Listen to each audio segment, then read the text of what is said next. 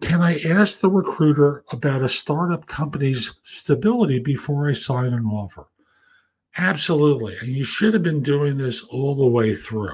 You should be doing research on the firm independently of what the recruiter, whether it's their recruiter or the search firm recruiter, says to you.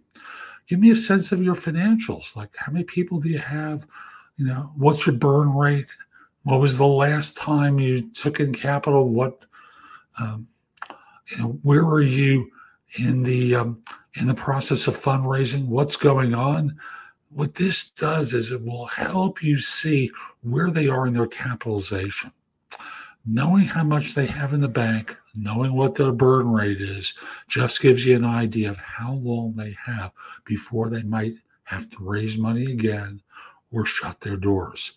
So, yes, by all means, you should ask questions like that.